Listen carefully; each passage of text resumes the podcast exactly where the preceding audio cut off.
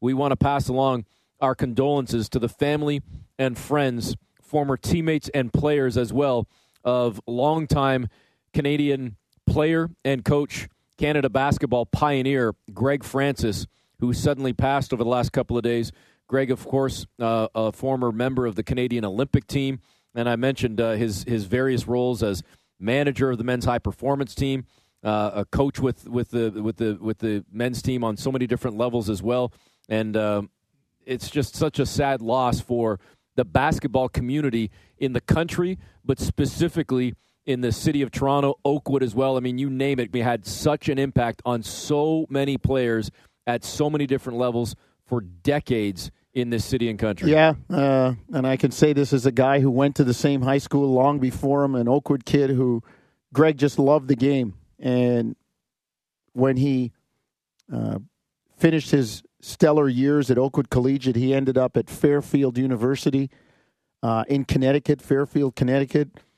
Had a terrific game in the first round of the NCAA tournament against Vince Carter and the North Carolina Tar Heels. Really threw a scare into that Yeah. team that that Vince was on. Uh, North Carolina, a high seed, and expected to win. And Greg really had a terrific game and kept Fairfield in that game for a long time. But you know the connections, Eric, from a personal standpoint. Greg in Connecticut it was around the same time that my brother Mark had left and was working for ESPN. And oftentimes, when Mark needed somebody to look after and stay at the house when he was uh, out on the road, Greg would, you know, fulfill that obligation and hang out at the house and make sure the place was okay. And Mark would take him to a Knicks game and uh, probably breaking a recruiting violation back in those days. But, you know, I just I, I have such fond memories of Greg and, you know, what he did as a basketball person, but just the kind of guy he was, always with a smile and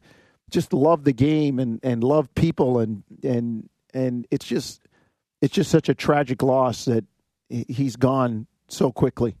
Again, he competed for Canada at the 1998 FIBA Men's World Championship. Then again, the 2000 Sydney Olympic Games. From 2015 to 2018, he was the manager of the Men's High Performance uh, Club with Canada Basketball. Helped capture gold at the 2017 FIBA Under 19 Men's Basketball World Cup.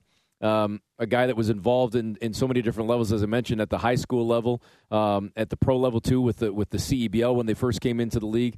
Uh, we've had him on our shows over the years. I know we've had multiple conversations. Uh, well, it's now called Smith and Jones, but back in the day on the Hoop Show on Sportsnet 590 The Fan, we talked to Greg many times, and you know it, it's it's always great when you see the tributes pouring in for somebody from so many people from so many different walks of life and from the people within the basketball community you just go to even just in and and, and I don't mean to to to make I don't even know what the proper wording is right here, Jonesy. Not to not to make light of the situation, but to look at social media as just a, a small, small, tiny little synopsis or little uh, you know microscope on what the rest of the community or what the rest of the world thought of a guy like Greg Francis. But you go to his to the uh, post on Canada basketball, and there's comments and and and and responses from Steve Nash, Cory Joseph, and Jamaal Magloire, Jevohn Shepherd, and Kia Nurse, and and the list goes on from Tristan Thompson to so many others